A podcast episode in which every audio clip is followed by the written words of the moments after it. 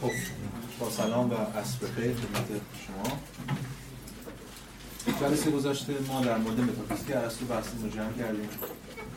دو جلسه ما به متافیزیک ارسطو پرداختیم و در حد توان من و گروش ضربت کلاس سعی کردیم که یه سری بزنیم به مفاهیم مباحث ارسطویی.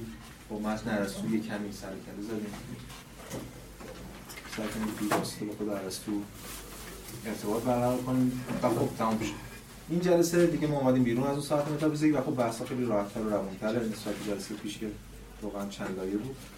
و بناست که به اخلاق ارسطو اما قبل از اون یه مختصری که از جلسه پیش مونده بود یعنی چیزی که برنامه داشتم جلسه پیش بگم گفتیم جلسه اون میگم و بعد بریم سراغ اخلاق ارسطو اون هم جهان شناسی ارسطو این به نظرم خیلی جالبه می‌تونه به دردمون بخوره و قطعا بعدا تو دوره مدرن هم با این کار خواهیم داشت. که این مبنا میشه مبنای 2000 سال جهان شناسی یا کاسمولوژی. که در واقع برسازنده اون نجوم ارسطو. اگه یادتون باشه جلسه گذشته ما گفتیم که یک سلسله مراتبی وجود داره. از پایین یعنی از هیولای اولای فرضی و در واقع از اشیا بالا بالا بالا تا می‌رسیم محرک نامتحرک. یه سلسله مراتبی. این سلسله مراتبی که ما هفته پیش ترسیم کردیم به صورت خطی در واقع عملا خطی نیست. به یه معنا کروی یعنی جهان برای ارسطو کره است یک کره بزرگ. و مرکز این کره یه سیاره به اسم زمین.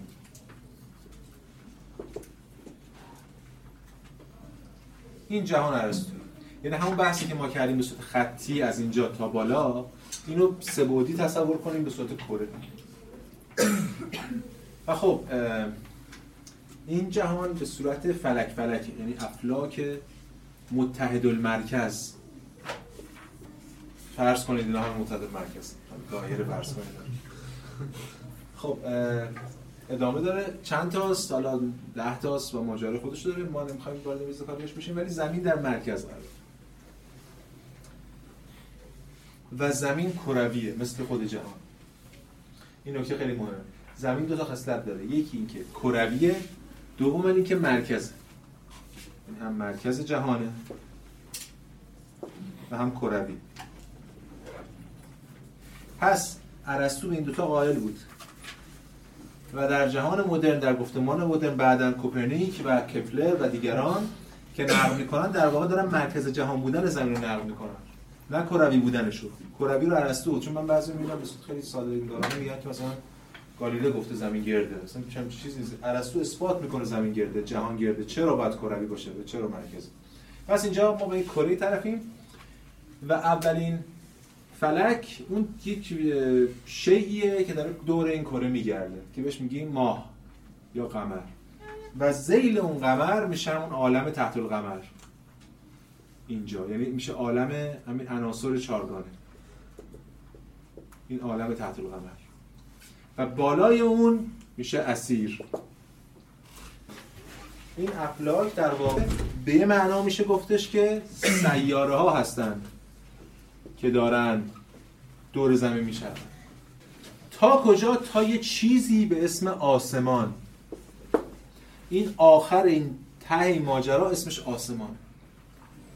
ستاره ها چی هست؟ ستاره ها در این آسمان کوبیده شدن.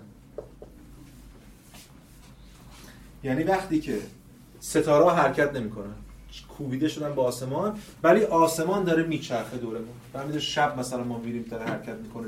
این آسمان تصور عجیبی نیست دیگه. برای ما خودمون ابزرور در نظر بگیریم داریم جهان نگاه می‌کنیم. آره همینه دیگه مثلا. چون هدف یعنی در واقع معیار اینجا انسانه دیگه. انسان منظر خودش اگه الان برگردید به یکی بگید که تو اون دوران یونان برای یکی بگید آقا خورشید دور زمین نمیچرخه زمین دور خورشید میچرخه میگه بابا بیا کوری مگه نمیداره میچرخه دیگه مثلا. چون معیار خودش که البته این جهان بینی مشکلاتی داره. مشکلاتش هم از همون دوران یونانی مطرح بوده به صورت کمرنگ با توجیهاتی رد می‌شده در قرون وسطا مطرح شده قرن 13 14 15 16 و بعدا این مشکلات بس پیدا کرده تا که مثل کوپرنیک میاد و نشون میده که نمی‌تونه زمین مرکز باشه. این که زمین مرکز نیست اثبات میشه زمین مرکز نیست به این دلیل نیست که مثلا اینا نمی‌دونم با سفینه سوار شدن رفتن بیرون و دیدن این داره دور خورشید میچرخه مثلا منظومه شمسی به این دلیل بود که برای کوپرنیک سیستم جور در نمیومد یعنی اینو نشون داد کوپرنیک. که اگر زمین مرکز باشه و اون سیارات همه دور زمین بچرخند سیارات و خورشید. دور زمین میچرخند. آنگاه روی کاغذ اینا باید به هم بخورن. نمی‌تونه. کوپرنیک گویا مرکز بودن رو با سیارات مختلف امتحان می‌کنه توی رو کاغذ. و فقط خورشیده که اگه بذاره مرکز این فرمولا درست در میاد. به همین دلیل میگه البته می‌دونیم ما الان جامعه کوپرنیکی نداریم. بعدا نقد میشه که پلر و دیگران یه جور یه بحث رو مطرح کنن. ولی اما این جهان بینی تا 2000 سال حاکم بوده بر اندیشه بشری و مسائلش هم سعی می‌کنن حل کنن.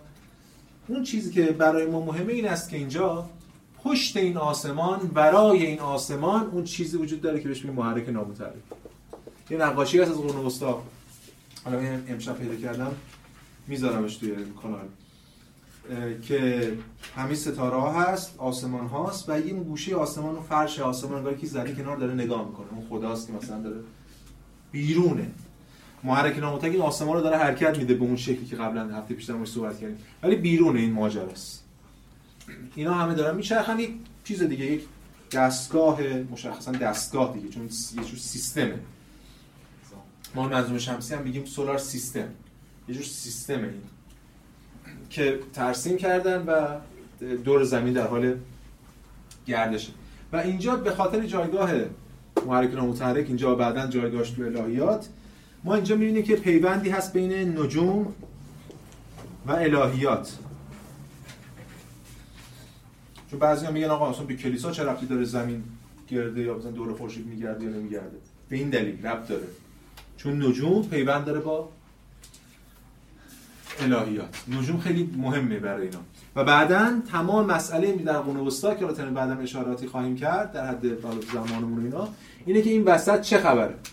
یعنی درسته که اینا سیاراتن و در ساعت نجوم در موردشون حرف زده میشه ولی در نباید فراموش کنیم که اینا میانجی بین خداوند و انسانن.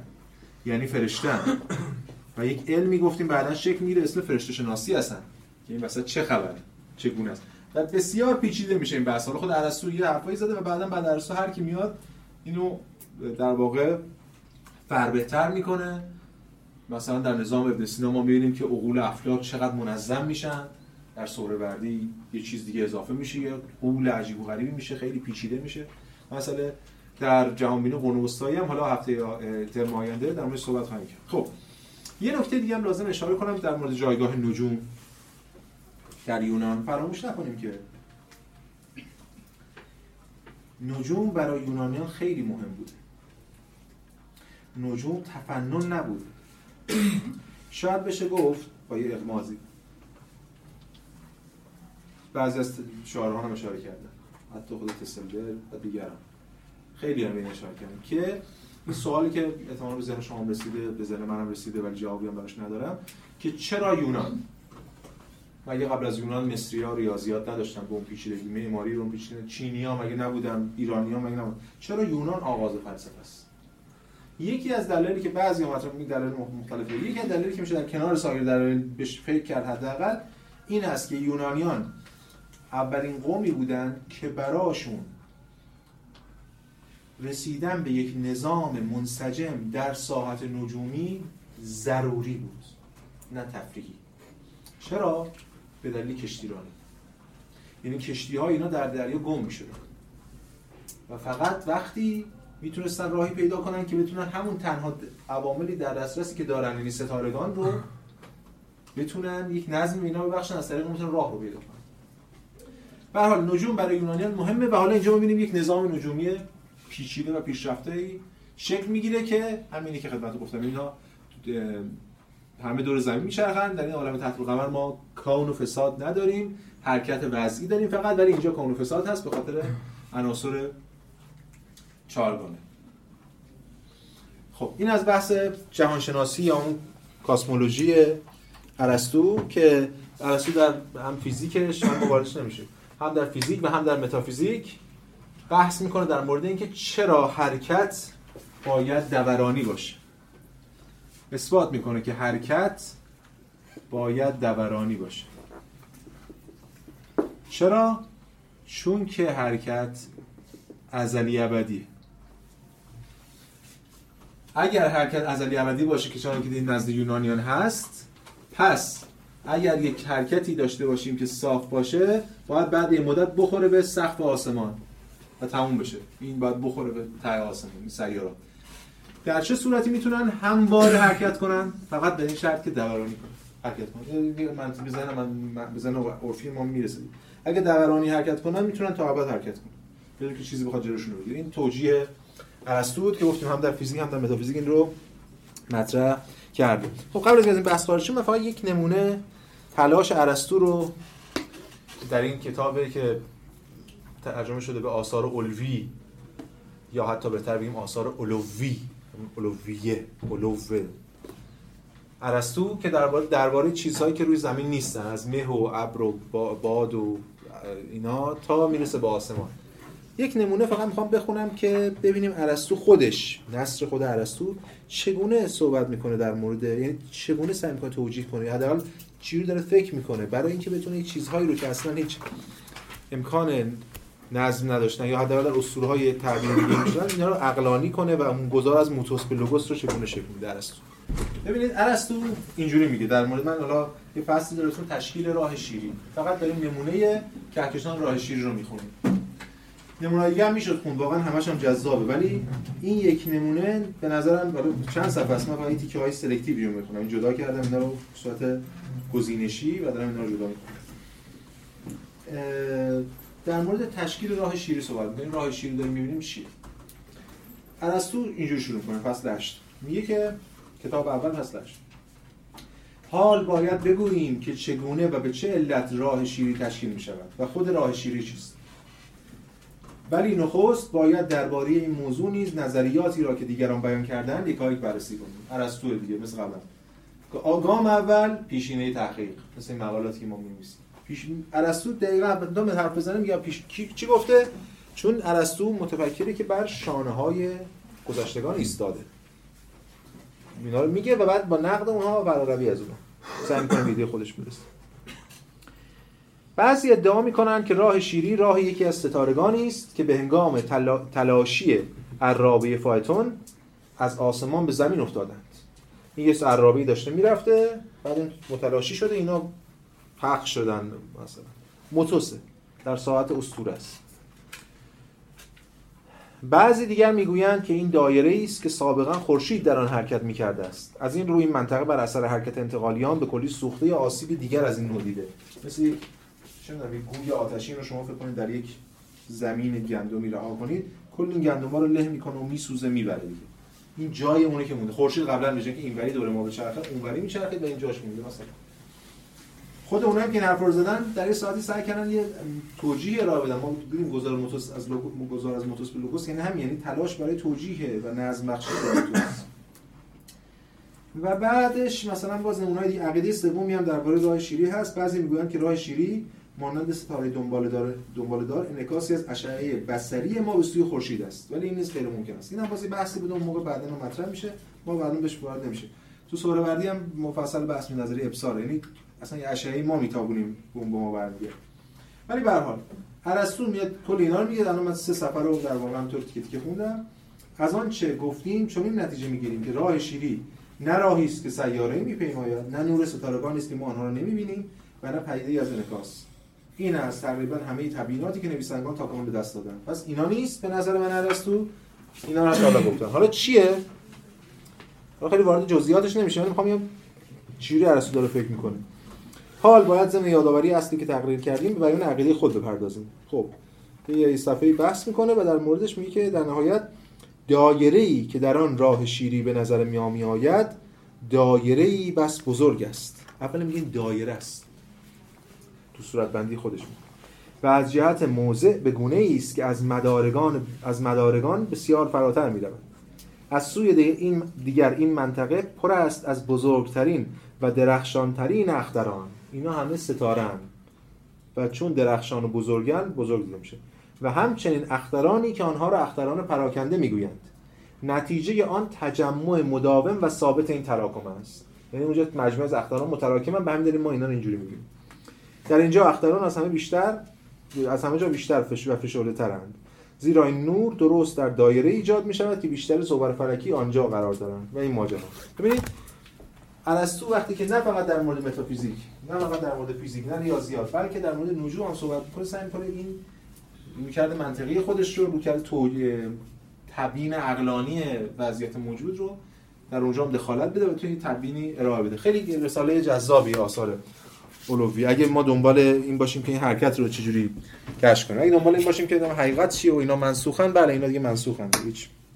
خب این از بحث ما در مورد نجوم ارسطوی همون چیزی که میشه به بیان دقیق‌تر بهش گفتش که کیهان شناسی اما هدف اصلی ما این جلسه همونجوری که من گفتم اخلاق. اخلاق چیه؟ خب ببینیم اخلاق از نظر ارسطو چیه. اگه یادتون باشه ما در جلسه دو جلسه پیش وقتی در مورد ارسطو صحبت می‌کردیم در مورد تقسیمات فلسفه حرف یعنی فلسفه از نظر ارسطو گفتیم به دو بخش تقسیم میشه نظری و عملی. نظری هم که دیدیم بحث کردیم در موردش در واقع فیزیک ریاضیات و متافیزیک. که ما دو جلسه در مورد متافیزیک حرف حالا بریم سراغ فلسفه عملی. فلسفه عملی خودش سه بخش بخش اول اخلاق بخش دوم تدبیر منزل. بخش سوم هم که سیاست. اخلاق که میگیم یعنی دقیقا اون چیزی که میشه بهش گفت ethics مثلا ethics هم از این واژه میاد. ethica ethica که همون ethics از این میاد. که امروز قرار در مورد این صحبت کنیم. در ساحت اخلاق. اما دو ساعت دیگه هم مونده که اینا نسبت اخلاق با اینا رو هم باید بفهمیم. وگرنه اخلاق نمیشه در موردش بحث جامعی داشت تدبیر منزل همونجوری که اشاره هم کردم قبلا. بله اقتصاد از همون همون در واقع اویکونومیاست oikonomia oikonomia oikonomia دقیقا همین تحت لفظیش میشه. گفت economy از این در اومد دیگه. ولی تحت لفظی میشه در واقع oikos به یونانی میشه خانه. این میشه در واقع oikos و یه اصطلاحی دارن یونانیا نمومای میشه همون management و اینا مدیریت کردن تدبیر. oikonomia میشه همین تدبیر منزل ترجمه تحت لفظی خیلی دقیقه که فلسفه اسلامی هم استفاده کردن تحت تاثیر فارابی و دیگر. و در نهایت هم سیاست که قبلا در موردش هم صحبت کردیم politika امروز ما خب قرار در مورد اخلاق صحبت کنیم. گام اول که اخلاق فردیه تدبیر منزل به این معنای جمع کوچیکیه یه کلونیه. و در نهایت سیاست برمیگرده اسمشم روشه دیگه به polis. politika ست دیگه به polis به شهر اما نکته که به نظرم باید بهش اشاره بکنیم همین ابتدای کار این است که نزد یونانیان اخلاق از پیش یه پیوندی با شهر داره. یکم فرق داره یکم که نه خیلی فرق داره با تصوری که ما امروز از اخلاق داریم.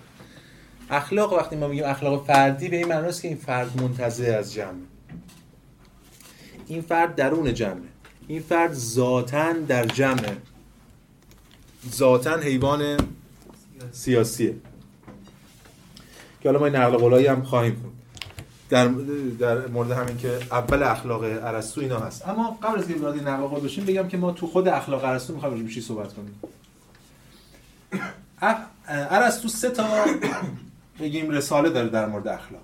یکی که همون معروف اخلاق کبیر. که خب خیلی هم مال خود ارسطو نیست. احتمال زیاد هم همینطوره. مال ارسطو نیست. یعنی مجموعه یک کتاب درسی. احتمال ارسطو گفته یه سری شاگرداش نوشتن. شاید هم مثلا مال پسا ارسطویی است نمی‌دونم. اخلاق کبیر. کسی مثلا خیلی به این کار نداره چون میگن مال ارسطو نیست. اما دو تا اخلاق اصلی که وجود داره که اخلاق اودموسیه یکی هم که اخلاق نیکوماخوسی اخلاق اودموسی هفت کتابه. اتفاقا یه شهر مدونتریه. اخلاق نیکوماخوسی ده تا کتابه. به هر حال حدس می‌زنیم که اودیموس و نیکوماخوس به خاطر این بوده که کسانی که این اخلاق رو تغییر کردن اینا بودن. هرچند ما می‌دونیم نیکوماخوس پسر ارسطو هم بوده. اینا منافاتی ندارن. احتمالاً پسر ارسطو این کتابو تدوین کرده. بعضی هم میگن که بحث تاریخی دیگه. بعضی میگن که نه اینو نیکوماخوس ربطی نشه ارسطو رو تقدیم کرده به نیکوماخوس پسرش. حالا ما این گفتم فقط برای اینکه گفته باشم تو ذهن شما باشه ولی این بحث ما نیست. اون چیزی که برای ما مهمه این است که وقتی ما در مورد اخلاق نیکوماخوس صحبت می‌کنیم اخ... اخلاق ارسطو صحبت می‌کنیم مشخصا به اخلاق نیکوماخوس اشاره داریم. همه شارحان اینجوریه. گاهی به اودیموسی اشاره هم می‌کنن چون یه جاهایی خیلی مدونتره خیلی مرتب‌تر اخلاق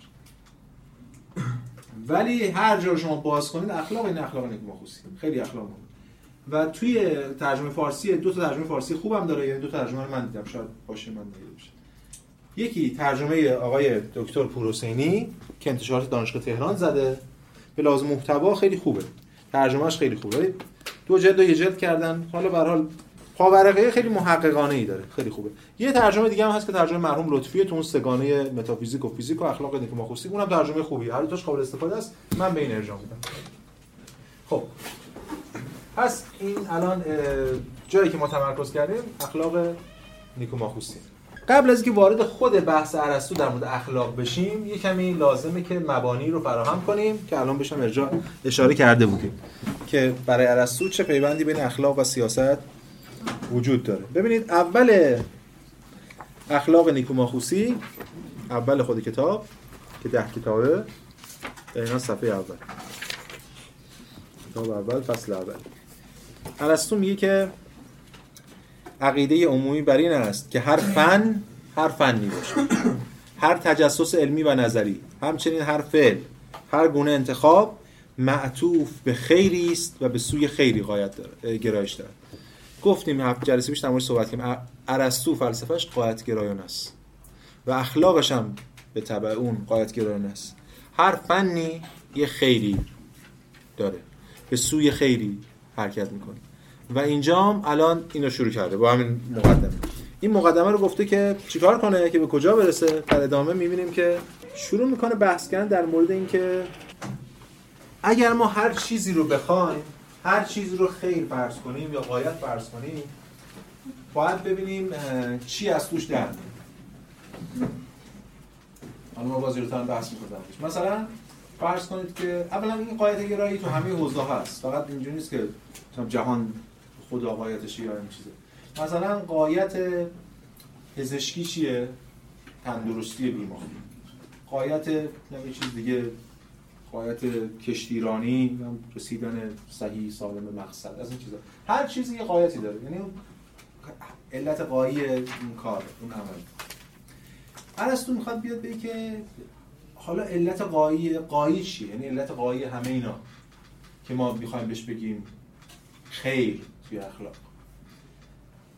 معمولا علت قایی که باقی میگن یا معمولا میگن علت قایی نیست چون همواره معطوف به یه هدف دیگر است. اگر هر چیزی را برای چیز دیگر و آن چیز را برای امر دیگر بخواهیم و این امر را ادامه دهیم میل و آرزوی ما باطل و بیهوده و بدون موضوع خواهد بود. مثلا فرض کنید جوشن میگه مثلا ما بعضی میگن هدف چی؟ بودیم که مثلا هدف چی از زندگی؟ هدف اینه که پولدار شن ثروت. ثروت خودش یک ابزار برای چیز دیگه. حالا با این نگاه ارسطو ثروت خودش ابزار. هست کسی این قاعده هم ثروته در واقع قاعده ثروت نیست. بعد نمونه‌های دیگه حالا نقل رو می‌خونم.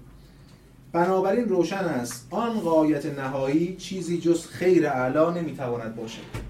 می‌خواد ارسطو بگه که ما یه قایت نهایی داریم که در واقع همون خیر اعلاست اول اخلاق نیکوماخوسی اینو میگه. اینو گفتم برای اینکه بعدا می‌خوام نشون بدم ارسطو چه حرفای دیگه غیر از این زده. متفاوته بود دنبال خیر اعلاست یعنی اخلاق قایت گرایانه همین ابتدا ارسطو گفته اخلاق من قایت گرایانه است و قایت هم هر قایتی نیست چون هر قایتی واقعا قایت نیست. ابزار وسیله است. قایت راستین خیر اعلاست خیلی جالبه. این بحث توی چیز هست توی فلسفه اخلاق بحث های مختلفی یک شکلی از اخلاق مثلا شما کتاب بنیادگذاری متافیزیک اخلاق کانت رو ببینید میگه که اولش همین بحث کرده. آیا این خیر اون خیر هست؟ و خیلی از چیزایی که ما خیر می‌کنیم هست در واقع نیست. مثلا خیلی چیزایی که برای همدیگه آرزو می‌کنیم و فکر می‌کنیم خیره نیست. مثلا فرض کنیم چه سلامتی. کی می‌دونه واقعا سلامتی خیره یا نه؟ یا اونجا کان مثلا در هوشمندی باهوشی. باهوش بودن خیر نیست. چون اگه یک جنایتکار باهوش باشه شر رو تقویت می‌کنه. اگه اون جنایتکار سالم باشه شر رو تقویت می‌کنه مثلا. چون اینا خودشون فی نفس نسبت به خیر و شر بی‌طرفن. اینا قدرتی در ابزارن. ابزاری که اگه خیر به کار بره توشون خیر میشن شر به کار بره پس اینا قایت نیستن. و کانت هم اونجا اشاره می‌کنه از قضا اراده خیر اراده نیک. یعنی منظور چیه که آقا اینایی که ما میگیم خیر نیستن خیر چیه؟ خود خیر. خود اراده نیک. اینا. خود خیر اعلا. این یه رویکرد قایت انگارانه که چیز داره. ارسطو هم داره و الان هم دیدیم نقل قولشو خوندیم که اشاره کرد. این یه نکته که کمکمون می‌کنه تو بحث امروز. نکته بعدی اینه که ما این رابطه بین سیاست و فرد رو نباید نایده بگیریم. در ارسطو ما دیدیم که فرد در واقع فردیه که در شهره. سیاست علمیه که اخلاق رو هم در بر داره. سیاست فراتر از اخلاقه. سیاست جدایی از اخلاق نیست. یعنی اخلاق نیست اخلاق فردی سیاست جمعی. در واقع اخلاق توی سیاست ببینید خود ارسطو در همین اخلاقی که ماخوسی میگه صراحتا. و بعد نقل قولی از سیاست هم خواهیم خوند. مسلم است که شناخت ماهیت خیر اعلا همین چیزی که ما داریم در صحبت می‌کنیم شناخت اون در خور علمی است که به تمام معنا اعلا و بر سایر علوم فائق باشه. پس داری در روی علمی صحبت می‌کنی که به همه چی علوم فائق و این علم سیاست است. نمیگه متافیزیک نمیگه الهیات نمیگه سیاست. چرا؟ چون انسان در شهر میگه زیرا علم سیاست علومی را که برای اداره مدینه ها لازم است عرضه می دارد و علومی را که هر یک از طبقات جامعه باید بیاموزند و تا آن حدی که مطالعه هر علم شایسته است معلوم می دارد یعنی سیاست به ما میگه چیه چگونه بیاموزیم. حتی اگه متافیزیک هم ما داریم میآموزیم سیاستی که تعیین می‌کنه چه کسی در شهر باید متافیزیک بیاموزه و به چه دلیل؟ این نشون میده که افلاطون هم ارسطو هم به افلاطون نگاه می‌کنه ماجرا. سیاستی که تعیین کننده ماجراست تعیین کننده قوا و علوم همچنین می‌توان گفت بسیاری از فنون و علوم صناعی حتی علوم نجاری و نمیم اینا هنر و حتی با ارزشترین آنها تحت علم سیاست قرار می‌گیرن. سیاست باید به یک چی نجار قرار چیکار کنه نه هنرمند قرار چیکار کنه. برای مثال فن لشکرکشی و علم اقتصاد همون تدبیر منزل و فن بلاغت نیز در خدمت سیاست دون آن است. پس اینجا ما با یک اصالت سیاست سر و کار داریم که خب تو گفتمان یونانی قبلا در مورد صحبت کردیم الان ما می‌بینیم که به این معنا این اصالت سیاست حاکم هست خود ارسطو در همین رساله سیاستش که ما بهش نپرداختیم یعنی تمرکز ما روی اخلاق بود صراحتا میگم اولش. میگه که اون جملات معروفی که شما شنیدین احتمالاً اول سیاست میگه انسان به حکم طبیعت حیوانی اجتماعی است یا حیوانی سیاسی است. یا به معنی دقیق‌تر میگه چی؟ میگه زون پولیتیکون. انسان دارای شهریت مثلا. یعنی انسان در شهر. انسان ذاتا در شهر؟ انسان ذاتا سیاسی. گفتیم قبلا در عراج به افلاطون صحبت می‌کردیم. گفتیم در شهر بودن به این معنی است که این تو شهره چون سنگم تو شهره. نمی‌دونم این دیوارم تو شهره ولی این انسان نیست که. در شهر بودن به معنای در این مناسبات بودن یعنی در ش... یعنی شهروند بودن. و آن کس که از روی تب و نه بر اثر تصادف بی وطن است یعنی شهری ندارد این بی وطن وطن در ازای واژه همیدنیت هم پارقی زده. پلیس اومده. بی وطن بی پلیس موجودی یا فروتر از آدمی یا برتر از او که قبلا دیدیم. یعنی کسی که تو شهر نیست یعنی شهروند نیست بی شهره یا پایینتر حیوانه یا خداست. بالاتر از آدم. و یا مثلا جلوتر میگه. میگه اکنون می‌توانیم بگوییم که شهر از دیدگاه طبیعی بر خانواده و فرد مقدم است. یا حتی جلوتر میگه به دیگونه می‌بینیم که شهر طبعا بر فرد مقدم است. اینا رو دارم میگم چون نقل قول دقیقه. ارسطو صراحتا میگه شهر بر فرد مقدم است. شهر بر خانواده و فرد مقدم است. شهر بر فرد مقدم است. یعنی این مقدم بر اونست به این علم حقیقی همه اونا رو در بر داریم. اینا رو دارم میگم به خاطر ما تصور که از اخلاق داریم به خاطر این که ما دوران مدرنیم ایندیویدوالیسم مدرن فردگرایی مدرن ما این تصور رو داریم که می‌تونیم به تنهایی اخلاق داشته باشیم برای یونانیان اینجور نیست. اخلاق اخلاق جمعیه. یعنی جمله معروفی هست که آدورنو میگه. در این که کتاب داره آدورنو حتما در مقابل اخلاق کبیر ارسطو کتابش اسمش از اخلاق صغیر مینیما مورالیا. این درس گفتار فلسفه اخلاق می‌تونید بگید که ترجمه خوبی داره. ولی اونجا اشاره می‌کنه زندگی بد را نمی‌توان خوب زیست. خیلی جمله مهمیه. زندگی ب... ببین شما نمی‌تونید در جامعه بد زندگی خوبی داشته باشید. چون من تو شهرم از هویتم از شهرم. در جامعه فاسد همه فاسد.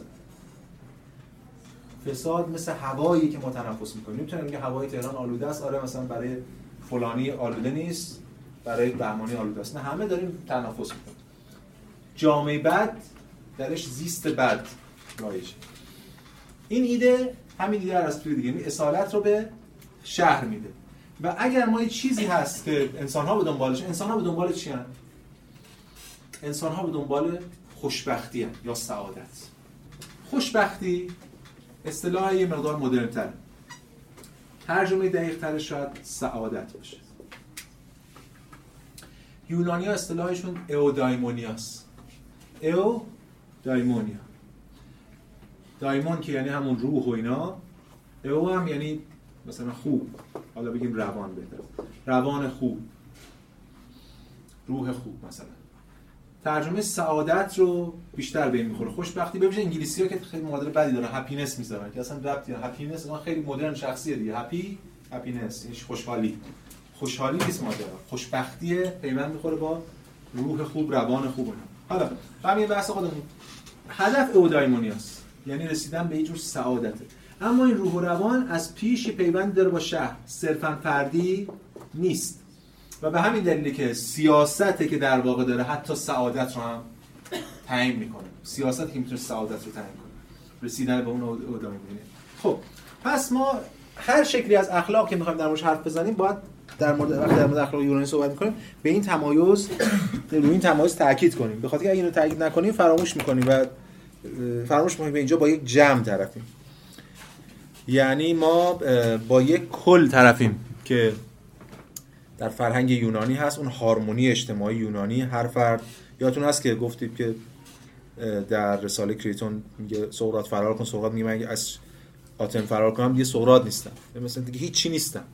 اون چیزی که بهش میگیم شأن اجتماعی هویت فرد رو می‌سازه از اینجور شد به همین دلیل این خیلی کلیدیه برای بحثمون. اما ارسطو میاد بحث می‌کنه در اخلاق نیکوماخوسی که اون اودایمونیا چیه واقعا؟ اودایمونیا چی می‌تونه باشه؟ شروع می‌کنه دونه دونه نام بردن. حالا من چند تاشو میگم. سال مفصلیه. ما به قراری بخش بخواد ایده رو بهش بپردازیم و بعد بریم سراغ ایده های دیگه ارسطو اخلاق.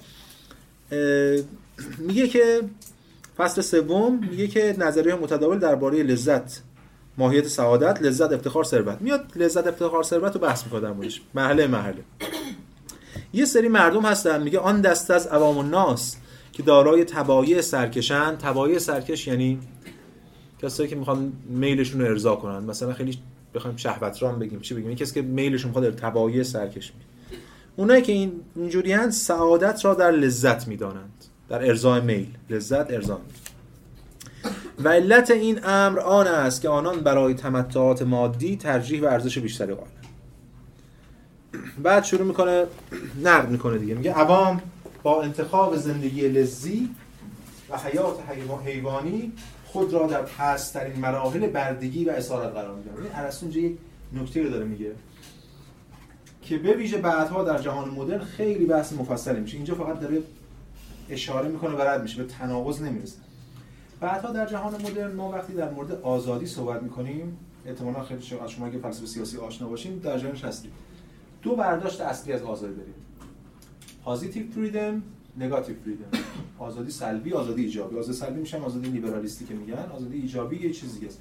آزادی سلبی این تصوری که ما معمولا از آزادی داریم یعنی عقل عرفی داره. یعنی اینکه چیزی مانع از تحقق میل من نشه. این بین آزادی. یعنی می‌خوام یه چیزی رو میلم میگه آقا می‌خوام فلان کارو بکنم فلان چیزو بخورم و کسی مانع من نشه که من برم لیوان آب بخورم. به این میگم آزادی. در جهان مدرن خیلی بحث هابز اینا اشاره می‌کنم و به ویژه کانت دیگه اون اوج ماجراست. نقدی که می‌کنه چیه؟ میگه اینجا من آزاد نیستم. من برده اتفاقا برده میل. اتفاقا وقتی که من می‌خوام یه کاری کنم و نمی‌کنم آزادم. یعنی من قدرتم رو در مقابل میل دارم. اینو حتی اسپینوزا بین قدرت عقل در مقابل عواطف مطرح می‌کنه و بعدا خب تو هگل به اوج خودش می‌رسه. آزادی ایجاد. خیلی این بحث کلیدیه و بعدا خیلی باش کار خواهیم داشت مفصل. ارسطو اینجا به این اشاره داره. یعنی به صورت کاملا تلویحی میگه که اینا که دنبال این لذتن خود را در پسترین مراحل بردگی و اسارت قرار می‌دهند. از غذا. یعنی ارسطو داره این آزادی نیست. اسارته. و دستاویز آنها در انتخاب لذت این واقعیت است که بسیاری از افراد طبقه حاکمه و پیشوایان هم دارای ذوق لذت طلبی بودند. این که هیچ این لذت رو کنه. اما یه لول بالاتر تربیت یافتگان و مردم با فرهنگ و آنان که دوستدار زندگی تو هم با فعالیتند افتخار را بر لذت ترجیح می‌دهند. زیرا بنابر مقبولیت عامه افتخار قرض و قایت حیات سیاسی است. این یه صد بالاتر. از این لذت اینو فراتر رفتن میگن برای ما حاجم لذتمون رو حتی فدا کنیم که به افتخار برسیم به اون شأن اجتماعی جایگاه برسیم. اما ارسطو میگه چی؟ اینم نقل می‌کنه. میگه ولی به نظر می‌رسد افتخار بسیار سطحی تر از آن است که در خور این باشد که موضوع سعادت واقع شود. چرا؟ زیرا به طور کلی افتخار بیشتر به کسانی تعلق دارد که آن را تفویض و اهدا می‌کنند تا کسی که مفتخر می‌شود. افتخار اگه ما در مورد شأن اجتماعی صحبت می‌کنیم شأن اجتماعی کی میبخشه؟ اجتماع. در یک جامعه فاسد فاسد شأن اجتماعی بالاتری داره. در یک جامعه منحد جامعه که دچار زوال فرهنگیه اونی که دچار زوال فرهنگیه شأن بالاتری داره. پس اونی که داره میبخشه. در حال هست دیگه. مثلا الان نمونهش هم الان مثلا چیزی که بهش میگن زرنگی امروز الان ارزش. کتاب می‌خونی مالی چی می‌خونی؟ چی چی توشه؟ زرنگ و این یعنی در این جامعه که همه دوچار تباهی شدن و اصلا همه اصلا دیگه نمونه علاشو داریم می‌بینیم کسی که دوچار این تباهی و در همین تباهی به حد اعلا رسیده شأن اجتماعی پیدا کنه چون این جامعه داره اون رو تفپیس و اهدا می‌کنه. ارسطو از جهت نقل می‌کنه. این پس نمی‌تونه معیار باشه. در یه سطح دیگه درباره تجار. میگه اما در باره زندگی اهل تجارت باید گفت یک نوع زندگی آنی الزامی و قصری است و بدیهی ثروت آن خیلی که ما در جستجویش هست هستیم نیست. یعنی چی؟ یعنی که اون ثروت که می‌گفتم بعضی خیر اعلاس اون نیستی روشن. چرا؟ اشاره کردم. زیرا ثروت فقط امر نافعی است که وسیله است برای مطلوبی دیگر. پس ارسطو داره اینا رو دونه دونه نقل می‌کنه و رد می‌کنه. می‌خواد در نهایت ارسطو به کجا برسه؟ حدودا روشنه برای ما می‌خواد به کجا برسه. والاترین سعادت برای انسان یونانی با حرفایی که ما هفته گذشته زدیم در مورد والاترین شکل زیست انسانی می‌تونه چی باشه؟ چی؟ تعقل بله. دیدیم سلسله مراتبی وجود داره و اون حقیقت اون بالا فکره. ما هم بخوایم مثلا بالاتر باشیم اون سعادت برسیم که فکر کنیم.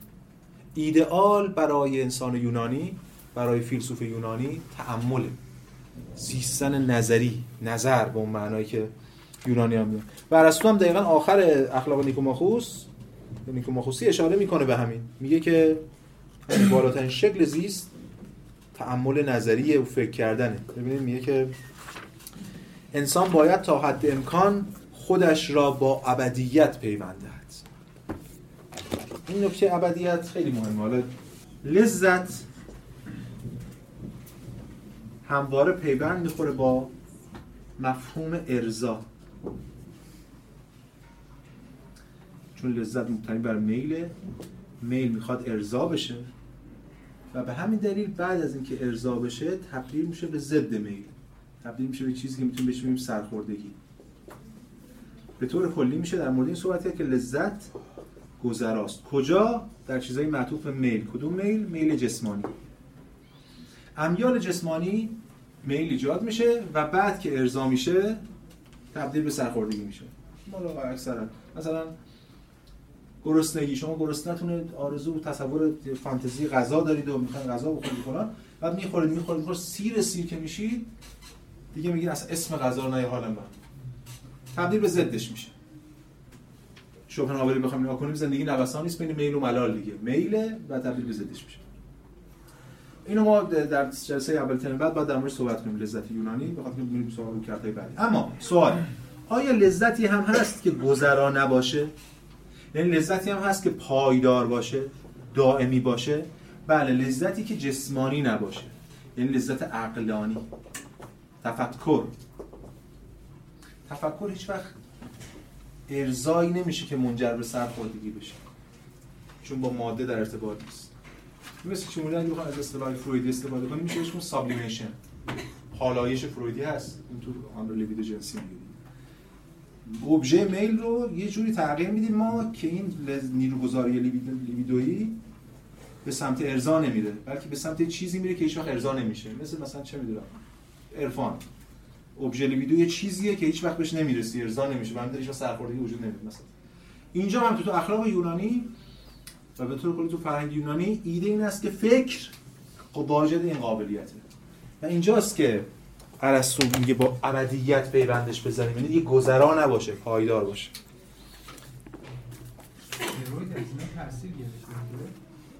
فروید خب از همه تاثیر گرفته. یونانی که خیلی گرفته اصطلاح یونانی اینا داره. ولی فروید از اینا خب بله دیگه. همه تمدن همه تمدن ها از اینا تاثیر گرفتن فروید هم تاثیر گرفته بله.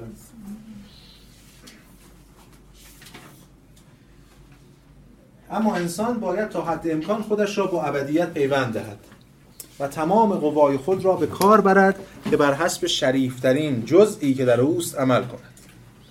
زیرا اگرچه این جزء کوچک می نماید ولی بر حسب قدرت و ارزش بر تمام اجزای انسان برتری و فزونی دارد.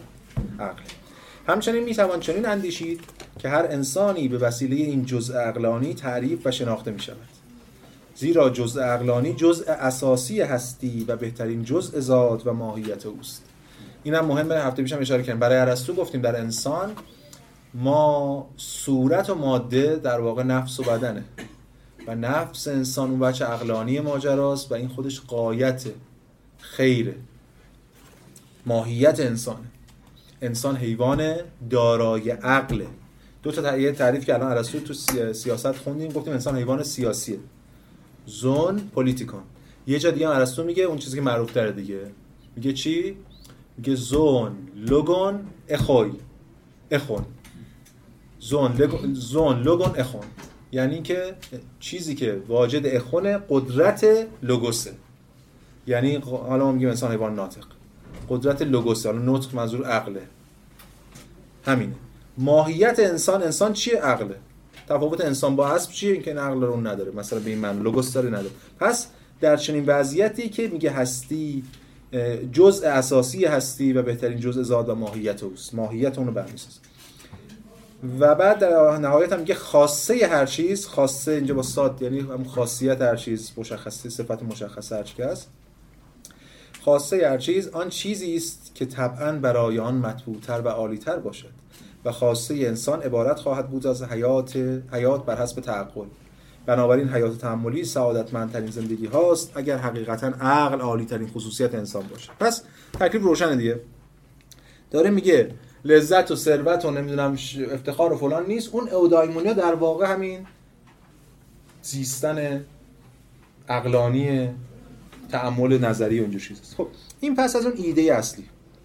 ایده اصلی اخلاق دیکوماخوس که اولش ما خوندیم آخرش هم خوندیم. این مسیری که این ایده در واقع قایت گرایانه که مد نظر ما بود اینجا هم بهش اشاره کرده. اما نکته چیه؟ نکته ای که بعضی هستن از شارهان اخلاق ارسطو رو می دعوایی فلسفه اخلاقه. اخلاق و بعضی ها میگن قایتگرا مثلا مثل اخلاق کانتی اصلا ضد میل فقط قایت اگه انسان برای انجام یک عمل اخلاقی باید خودش و کل انسان ها رو نابود کنه هیچ ربطی به اون اخلاقی بودن اون عمل نداره. عمل اخلاقی هست در جاش. قایت گراست کاملا. از طرف دیگه روکرد دیگه است روکرد منفعت طلب یا سود محور یا حالا ما بخوایم کمی گسترترش بکنیم بگیم عملگرا. اگه ما بخوایم بگیم پراگماتیسم رو مثلا ترجمه کنیم عملگرا هرچند درست نیست. کامل نیست. ولی ما منظور ما فعلا تا اینجا میرسونه.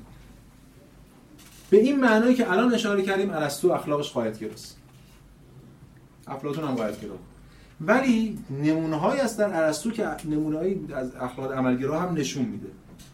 مارتا نوسبام بحث می‌کنه مفصل در اون کتاب خودش که ارسطو بشه من اصلا حامی اخلاق عملگراست. باز بحثه ولی حالا تا اونجا که بحث امروز ما ربط داره می‌خوایم بگیم هر دو تا اینا در خود ارسطو هست. این تعارض در خود ارسطو وجود داره. این بچه دیگه که اخلاق عملگراست رو الان می‌خوایم بیشتر در موردش صحبت کنیم. من یه توضیح بدم. ببینید در ارسطو ما دنبال اخ... اصلا به طور کلی اخلاق دنبال اینه که به صورت عملی اخلاق دنبال اینه که چه چیزی خوبه چه چیزی بده. روشنه. یه کاری خوبه یا بده؟ یعنی اون چیزی که ما بهش میگیم فضیلت و رزیلت. فضیلت چیست و رزیلت چیست؟ ما به دنبال شناخت فضیلتیم. فضیلت همون که یونانی بهش میگن چی؟ آرته. یه چه میگه آرته. تو انگلیسی بهش میگن بیرچو. که البته تفاوت هایی داره.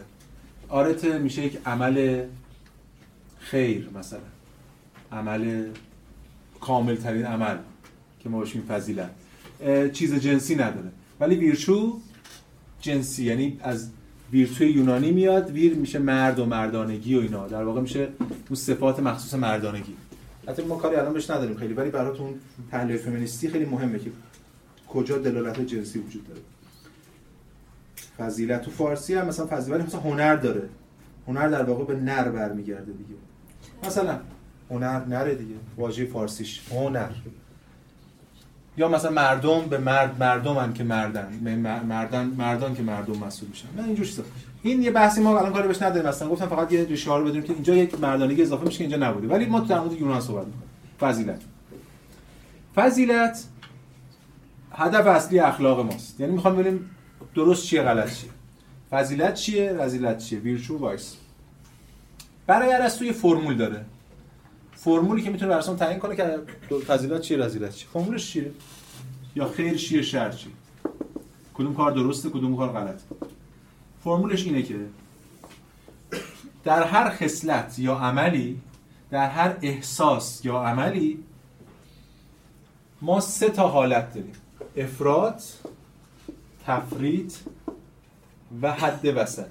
اون میدل ترم معروف ارسطویی چون ارسطو کلمه حد وسط یا میدل ترم هم توی منطقش استفاده می‌کنه برای حل قیاس ها هم توی اخلاق. اون میدل ترم. میدل ترمه که فضیلت. حد وسط بین این دو تا بین افراد تفرید. اون چیزی که می‌تونیم بهش بگیم اعتدال. یعنی برای اینکه ما بفهمیم که چه چیزی فضیلته چه چیزی رذیلته از این فرمول استفاده می‌کنیم. مثلا یه حس. مثلا حس ترس. اگر در حس, حس ترس افراد بشه میشه کسی که ترسوه. اگه در حس ترس تفرید بشه میشه چی؟ بله کل شق کل شق بیشتر به آدم یک دنده میگن. بی کله مثلا یا کله خر. فرق شق و خر.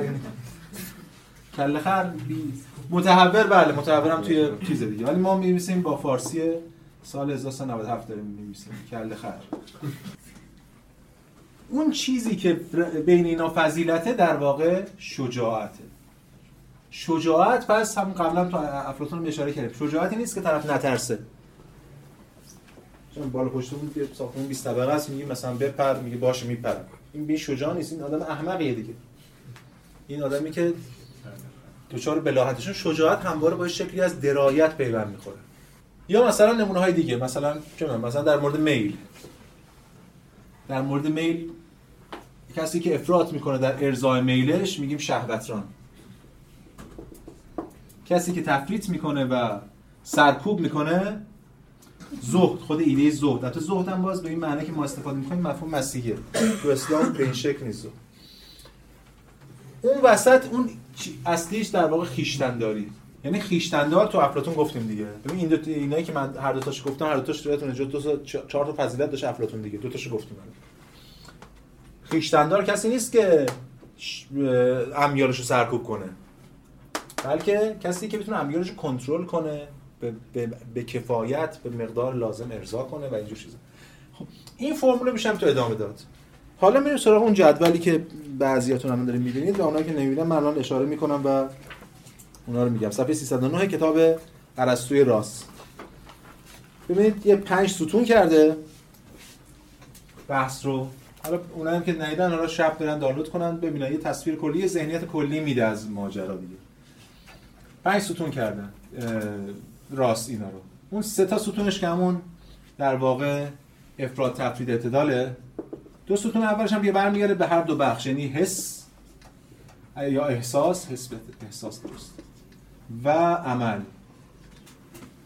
یعنی هم احساسات و هم اعمال رو میشه اینجوری فرمولیزه کرد. مثلا حالا مثلا ترمینولوژی دیگه چیزی نمیشه مثلا احساس. بعد بعضی از این احساسات چیزا متقابلا نتیجهشون متقابل میشه. مثلا احساس ترس. مثلا نمیشه ترس بعد طرف مقابلش اعتماد به نفس مثلا. به حال ترس همون که ما نوشتیم. حالا این یه چیز دیگه نوشته. نوشته افراتش بزدلیه.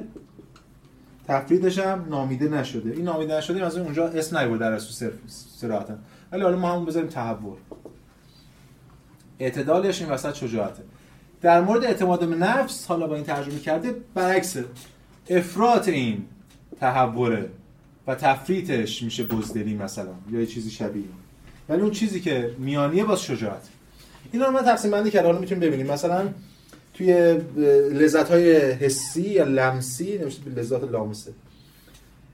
خیشتنداری گذاشته بر وسط هرزگی و بی احساسی حالا هرزگی به خیشتنداری می‌خوره. ذات بی احساسی حالا به حال اینه دیگه ترجمه کرد یا مثلا در مورد عمل هم اینجوری داره. مثلا دادن پول گرفتن پول. تو عمل دادن پول گرفتن پول. بازم همینجوری یعنی اینا برعکس میشه. مثلا تقریبا. مثلا در دادن پول کسی که افراط می‌کنه بهش میگه اسراف. کسی که تفرید می‌کنه میشه خصت حالا یا خصیصی. و بالعکس کسی که افراد می‌کنه در گرفتن پول میشه خصت. ولی کسی که گرفتن پول تفرید می‌کنه از هیچ کسی چی نمی‌گیره ببخشید در گرفتن پول تفرید می‌کنه نمیشه طمع ورزی.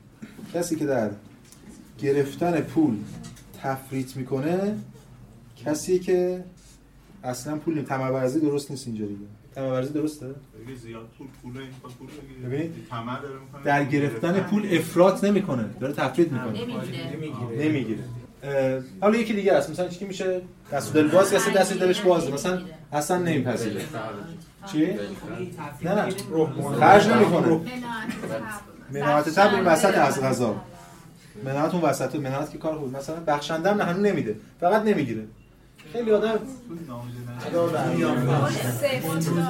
بعد قلق مثلا. چون منظوری که می‌دونی خودتون یه چیز بزنید. ولی به هر حال مهم اینه که اون چیزی که بهش میگیم بخشندگی فضیلت اینا وسط بخشنده کسی نیست که هرچی داره بده. اون میشه اسراف. بخشنده کسی که به میزانی که داره آدمی که خیرش به دیگران می‌رسه ولی در این حال هم حواسش هست که افراد نکنه. اینا رو میشه ادامه داد دیگه ما حالا کاری بهش نداریم. در مورد معاشرت اجتماعی. مثلا این چیزی که ارسطو خیلی روش تاکید می‌کنه در مورد شوخی. کسی که افراط می‌کنه میشه لوده. کسی که هی شوخی می‌کنه همه جا بی رفت با رفت دلغک آها دلغک. معروف همین لوده بگیم به نظرم بهتره دیگه. از لوده است دیگه. از اون طرف کسی که اصلا شوخی نمی‌کنه تحت شرطی اینجا نوشته بی‌نزاکت یا ترشرو حتی. میگیم کسی که مثلا اصلا قورت انگار اصلا هیچ. اون وسط چیز این در واقع اعتدالش میشه شوخ طبعی فضیلت شوخ طبعی یعنی شوخ طبع کسی نیست که شوخی کنه. شوخ طبع کسی که به وقتش یه چیزی میگه و کنترل می‌کنه. بستگی به شرطش. این از این ماجرا دیگه. یا مثلا کمرویی پررویی یا بیشرمی این وسط حیا. اینجور چیزا. این جدولی که حالا راست مشخص کرده و سعی کرده تمام جاهایی که ارسطو از این چیزا صحبت کرده راست اینا رو بیاره. ولی ما کار به جزئیات ماجرا نداریم. اون چیزی که برامون مهمه روشنه. یعنی این سیستم اعتدالی اخلاق ارسطو و شاید حتی به بیان بهتر سیستم اعتدالی فرهنگ یونانی. این ایده که خیر الامور اوسط ها یعنی خیر امور اون وسطه. خیر امور اعتداله. و تحت تاثیر فرهنگ یونانی. اما اینکه این اعتدال دقیقا چجوری تعیین میشه کرد؟ بخشش برمیگرده به فرهنگ. به عرف. ارسطو اتفاقا میگه. اینا خیلی بعضیش چیزای عرفیه نسبیه. یا مثلا مثال در مورد ورزشکار مثال می‌زنه. برمیگرده به خود فرد. مثلا اینکه من چقدر بخورم؟ امکان داره ورزشکاری باید 10 کیلو بخوره هر بعد یه آدمی مثل من مثلا دو بعده بخوره. این برمیگرده به فرد که این مثلا مقدارش چقدر باشه. این که این حد وسطه ارسطو میگه حد وسط به معنای حد وسط ریاضی نیست لزوما. یعنی اینکه همین گومپرس اینجا اشاره می‌کنه میگه که این به این معنا نیست که مثلا میان حد وسط به معنای عینی و آنچه برای مقصود ما حد وسط است فرق باید بگذاریم. حد وسط عینی میان دو و ده شیش است. عدد شیش. اما این به معنا نیست. یعنی وقتی ولی وقتی که مقدار غذا به قیمت دو مینه برای کسی خیلی کم و مقدار غذا به قیمت ده مینه برای خیلی زیاده است نمی‌توان چنین نتیجه گرفت که مقدار غذای متعادل برای او 6 مینه است. البته تردید نیست که مقدار درست غذا برای آن کس میان آن دو حد افراد تفرید قرار دارد. ولی برای یافتن این مقدار مقدار درست باید به تجربه توسل جست. این به معنی است که این حتما یه عدد رقمی پیدا نه مثلا که بین اینجا ما باید به اون میانگین اینها برسیم و اینم در نهایت برمیگرده به ما. ببینید بنابراین اخلاق ارسطو اینجا اخلاق عملگرایانه است. به این معنا. اخلاق نسبی گرایانه است. نسبت به عرف و سنت و فهم طرف و وجدانش و نمی‌دونم دانشش و چیزای دیگه. این دو تا بچی که بعضی گفتم شارهان میگن و ما به تعارضش اشاره کردیم تو خود ارسطو هم پس وجود داره. ارسطو هر دو وجه به یه معنا همزمان داره پیش می‌بره. ببینید توی گاتری اینجا صراحتا اشاره می‌کنه. میگه که فقط یک چیز خوب وجود ندارد. بعدا نقل قول از ارسطو هم می‌خونیم هی دارن یه مطلقی میندازن به ایده خیر افلاطونی. فقط یه خیر وجود یه ایده خیر. برای طبقات مختلف خوبهای متفاوت وجود دارد. انواع گوناگون رفتار هدفهای گوناگونی دارد. به علاوه هدف مطالعه اخلاقی عملی است نه علمی. اینو چرا اینو میگه؟ چون افلاطون یه ایده ای داشت یادتون باشه ما گفتیم دیگه. که از نظر افلاطون حتی ما فلسفه اخلاق افلاطون رو درس ندادیم. سیاستش رو گفتیم به اخلاق اشاره کردیم. از نظر افلاطون فضیلت مساوی معرفت. یعنی حرف سقراطیه دیگه. یعنی کسی که یه چیزی رو بدونه درست عمل می‌کنه. اگه کسی بدونه درست. اگه کسی جواب میدم سوال رو آخر. اگه کسی غلط عمل می‌کنه به این دلیلی که نمی‌دونه. اینم داره اینو میگه میگه که بحث ما تو اخلاق عملیه. و همین دلیل اخلاق ارسطو ذیل فلسفه عملی قرار داده نه فلسفه نظری. ولی تو افلاطون ذیل فلسفه نظری میره انگار چون شناخت اصلشه. نه علمی عملی نه علمی. و اگر هدف ما از آن بهتر ساختن مردم و کردارهای آنهاست پس بنا فرض فرض موضوع مورد مطالعه ما چیزی است تغییر پذیر تمام کاری که می‌توان کرد این است که برخی قاعده های عملی ارائه کنیم. که چون از تجربه دست آمدن ارزش احتمالی خواهند داشت. یعنی نسبی نسبی گرایانه اثر است این پژوهش برخلاف سایر پژوهش‌های ما در پی دانش نیست. در این معنا هدف آن این نیست که چیستی فضیلت را به ما بیاموزد. آقای سقراط که دنبال این که چیستی فضیلت. سقراط نمیگه اول بگو فضیلت چیست تا من بهت بگم میگه بعد دغدغه ما این نیست. بلکه می‌خواهد ما رو فاضل بار بیاورد این خیلی نکته مهمیه به خاطر اینکه این تصویر کلی از فلسفه اخلاق ارسطو و تمایزش با افلاطون برای ما ترسیم می‌کنه. یکی از نقدهایی که حالا این الان نقل از کنفرانس باید بخونم ولی قبلش یکی از نقدهای اصلی که ارسطو می‌کنه به افلاطون به این نظریه افلاطون این است که محرک عمل فقط عقل نیست. اگه محرک عمل فقط عقل بود بله. معرفت مساوی فضیلت. شما این معرفت داشتین فضیلت هم داشتین. ولی میگه محرک عمل فقط عقل است. یه میل هم هست که عقل پذیر شما شاید یه چیزی رو بدونید ولی درست رو بدونید ولی غلط عمل کنید. البته افلاطون اگه باشه چون که تو بحثم کرده تو محاورات. میگه نه شما واقعا نمی‌دونید. اگه بدونید ببین یه بحث دیگه. مثلا شما اگه بدونید که چه می‌دونم مثلا سیگار ضرر داره نمی‌کشید. و خب همین آقا سیگار ضرر داره و همه هم می‌کشن. بعد روی, جلدهی عوض می‌کنن و عکسای وحشتناک می‌زنن بعد شما با لذت بیشتری. ولی اگه شما بگن آقا دکتر همین الان این کامل رو بگیری تمام مردی. اون کامو شما نمیگی مثلا. یعنی می‌خوام بگم این درک این منو می‌کشه با اون درک فرق داره. افلاطون نگه نگاه کن افلاطون میگه اون یه سطح دیگری از دانشه. این که فکر می‌کنه آقا ما می‌دونیم درست چیه ولی اشتباه اشتباه می‌کنیم یا هر چیزی اون معرفتی که من در نظر افلاطونه نیست. ولی خب برای این اختلاف بین افلاطون و ارسطو وجود داره. خب بریم سراغ اخلاق نیکوماخوس. اینو جمعش کنیم. ببینید در همین اخلاق نیکوماخوس یا نیکوماخوسی میگه که در اینجا این سوال هم پیش می آید که از شناخت خیر لنفسه در فنون بافندگی برای بافنده و نجار چه سودی حاصل می شود میگه اصلا به نجار چه ربطی داره خیر فی نفسه چیه؟ تو آقای افلاطون تو می‌گفتی همه چی از خیر میاد دیگه. خیلی فی نفسه رو می‌شناسید از اون بالا مسئله و از اون میایم پایین پایین پایین. می‌رسیم به این کتاب. می‌رسیم به این میز. من بخوام میزو بشناسم باید عالم مسل برم بالا بعد اینو بشناسم. میگه برای نجار اصلا چه ربطی داره به نجار؟ نجار مگه فیلسوفه؟ نجار می‌خواد نجاری کنه. چگونه یک طبیب یا یک فرمانده با تحمل در مثال اعلی می‌تواند هزاقت و تدبیر بیشتری به دست آورد؟ بدیهی است که طبیب صحت را به نحو مجرد در نظر نمی‌گیرد یعنی انتزاعی تصور نمی‌کنه. طبیب پزشک که داره عمل می‌کنه در مورد چه می‌دونم ایده سلامتی که فکر نمی‌کنه یه چیزی یاد گرفته داره اینو به اون وصل می‌کنه یا هر چیز دیگه. بلکه طبیب سلامتی و صحت را در وجود انسان بررسی می‌کنند یا بالاتر از آن طبیب صحت را در فرد مشخص معینی میجوید زیرا فرد است که تحت مراقبت و مواظبت طبیب قرار می‌گیرد. حرفش اینه نجار حالا شما با نجار در مورد ایده خیر صحبت کن نجار باید چوب یاد بگیره و نسبت این چیزا رو با هم دیگه بسازه. چرا؟ چون همونجوری که گفتیم قبلا عملیه نه علمی. افلاطون علمی کرد ارسطو فلسفه عملی فلسفه نظری رو از هم دیگه جدا می‌کنه. این جدا دیدیم با هم ارتباط دارن ولی مستقل از هم, هم به این معنایی که مطرح می‌کنه. یه اصطلاحی هم که ارسطو به کار می‌بره یه بحثی هم که توی اخلاق ارسطو خیلی بابه همین بحث دوراندیشیه. گفتیم قبلا مفهوم لذت هم که ما میگیم در یونان اون چیزی که ترجمهش هم بعضی به حزم. دوراندیشی. وقتی در یونان ما میگیم لذت این در واقع شکلی از مدیریت لذته. یه جور لذت پایدار لذت دوراندیشانه است. لذت طلبی دوراندیشانه است. این فرق داره با اون هدونیسم که لذت گرایی در واقع تبدیل به عیاشی و اینا میشه. ما اینو ترم آینده در جلسه اول و دومش که به اپیکوریان و رواقیان می‌پردازیم مفصل در مورد اینو بحث می‌کنیم چون تبعات اخلاق ارسطو رو اونجا به یه شکل دیگری خواهیم دید. ولی به هر حال اون چیزی که مهمه این است که یونانیان اخلاق مبتنی بر اعتدال دارن. یعنی چه افراطشون و چه تفریطشون حتی اعتدالیه به معنا. ببینید یک نقل قولی گومپرس از گومپرس می‌خونم.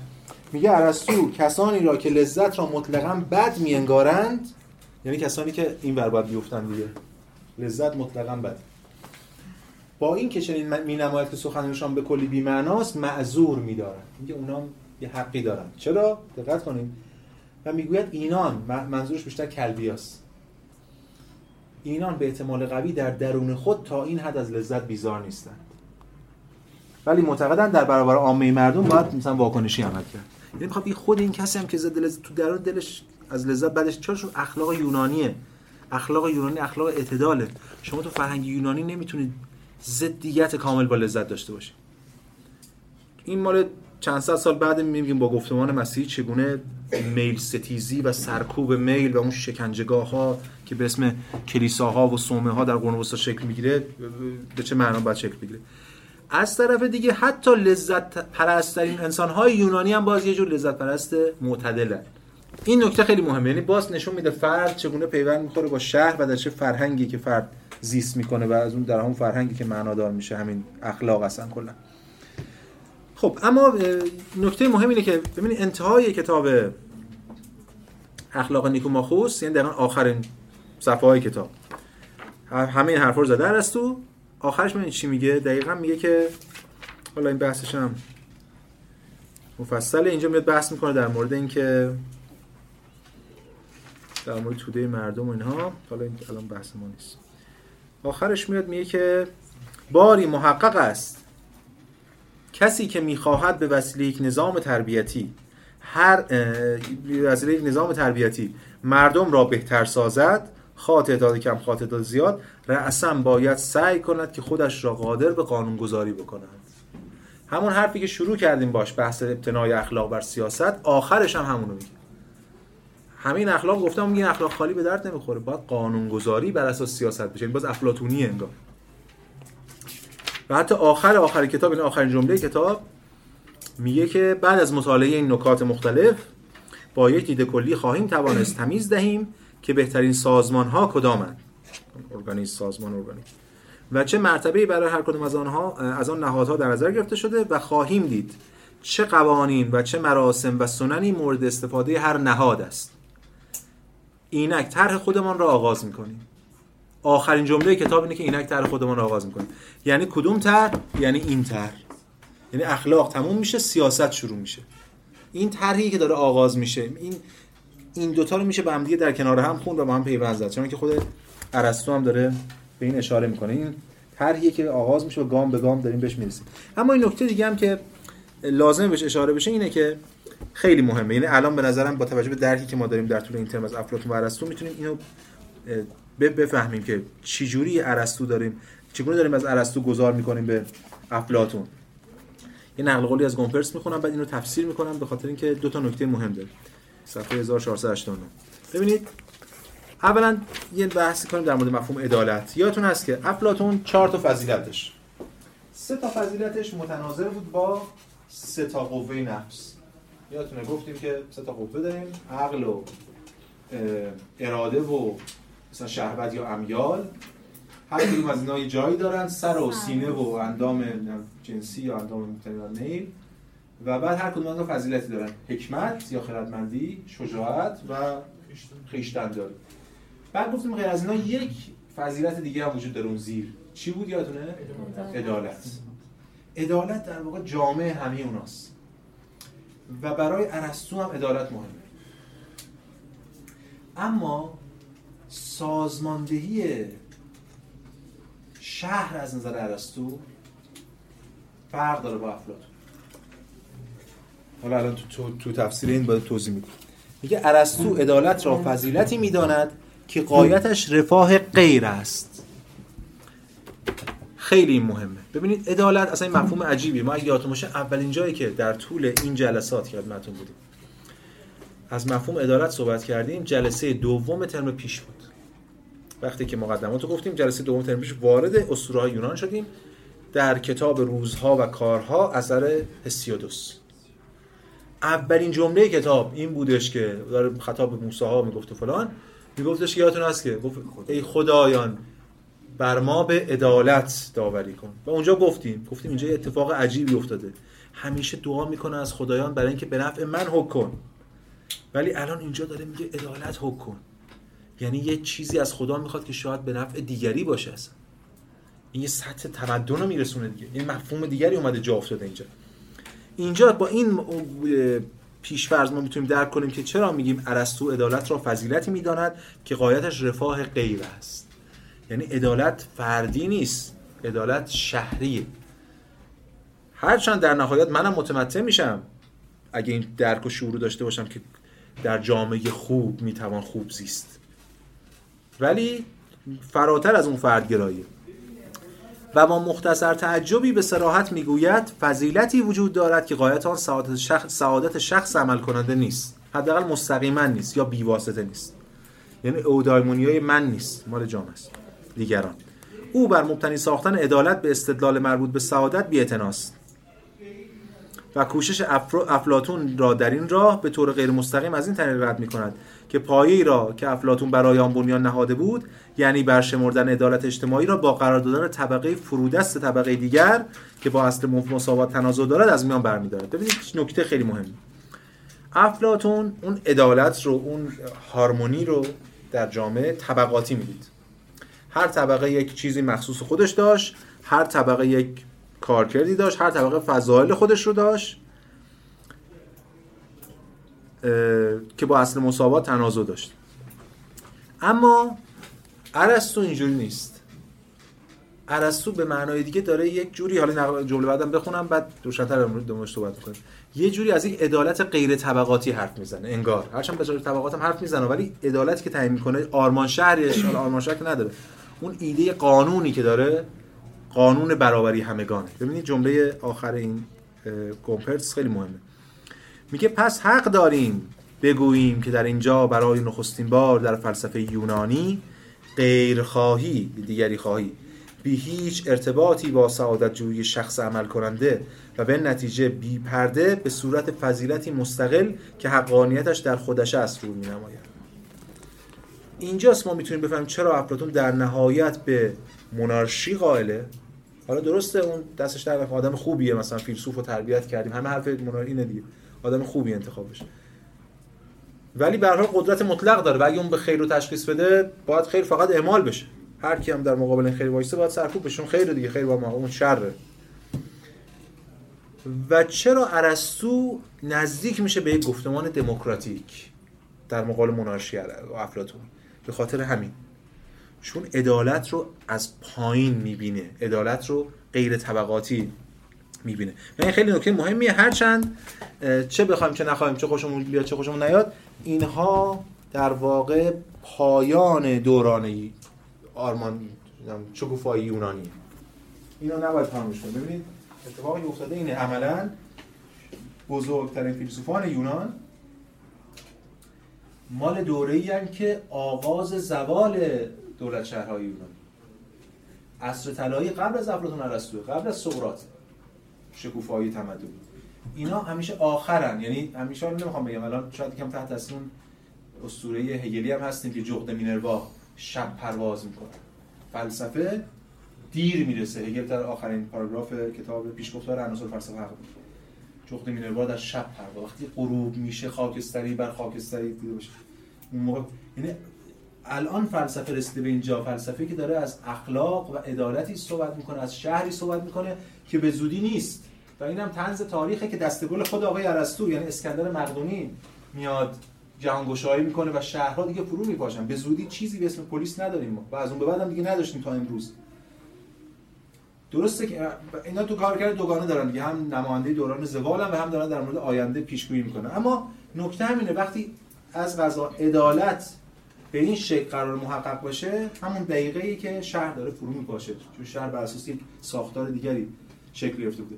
و ما وارد صحت دیگری از عدالت خواهیم شد که میشه ریشه هاشو توی ارسطو دید که بعدها بهش عدالت رومی عدالت مبتنی بر حقوق افراد. برای اولین بار زنان حق پیدا می‌کنن در دوران رو. این خیلی مهمه. و اینجا یک تنشی وجود داره که این تنش اتفاقا توی اون قایتگرایی و عملگرایی هم دیدیم. یه تنشی وجود داره در خود یونان بین قانون الهی یعنی اسطوره ها و قانون شهر یعنی قانون سیاست. این تنش تنش درونی که به یک هارمونی به یک آشتی قرار برسه ولی نمی‌رسه. و این تنش داره فرو میپاشونه تمدن. حالا تصادفا به لحاظ زمانی الان چون این جلسه ما همزمان شده با اون درس گفتارهای من راجع به هگل فلسفه سیاسی اجتماعی هگل تو انجام جامعه شناسی یه فایل صوتی من گذاشتم تو کانالم همین اخیراً آنتیگونه مناسب سوژه انقلابی. اون وجه انقلابی و چپشو که کار نداره برای آلترناتیوی در مقابل وضع موجود و اینا بود هدف ولی تاکید روی این تنش یعنی تنش هگل اونجا هگل فروپاشیه چون هگل تمدنی می‌بینه فلسفی اصلا نمی‌بینه. تمدنی می‌بینه. تنشی وجود داره بین قانون بشری و قانون الهی. بین کرون و آنتیگونه. بین دولت و خانواده. اینایی که در یک هارمونی بودن با هم دیگه و به همین دلیل شکوفای یونان رقم زدن الان به تنش برخوردن. و به همین دلیل هگل اون تراژدی آنتیگونه رو نمونه اعلای نمایش فروپاشی تمدن یونانی می‌دونه. اینم به نظر الان حالا چون تصادفا با اینجا پیغام برقرار کرده گوش کنید یه ایده هایی هم می‌تونه بهتون بده برای اینکه این ذهنیت یعنی ذهنیت کلی می‌تونه بده برای اینکه ما بتونیم بفهمیم اینجا چه اتفاقی افتاده. ولی ما ترم آینده وارد بحث دوران رومی خواهیم شد. یعنی دوران پس ارسطویی ما ترم آینده خیلی ترم سریع خواهیم داشت. همونجوری خدمتتون گفتم. 6 جلسه است احتمالاً. همینه که میگم احتمالی. حالا شاید تغییرم بکنه ولی احتمالاً 6 جلسه است. در واقع دو سه جلسه اولش به دوران رومی برمیگرده.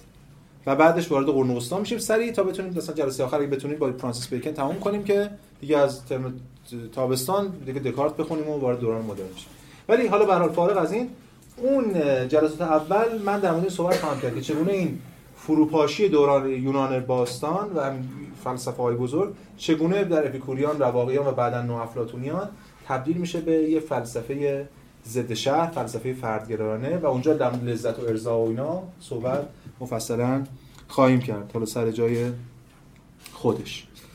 بسیار خوب.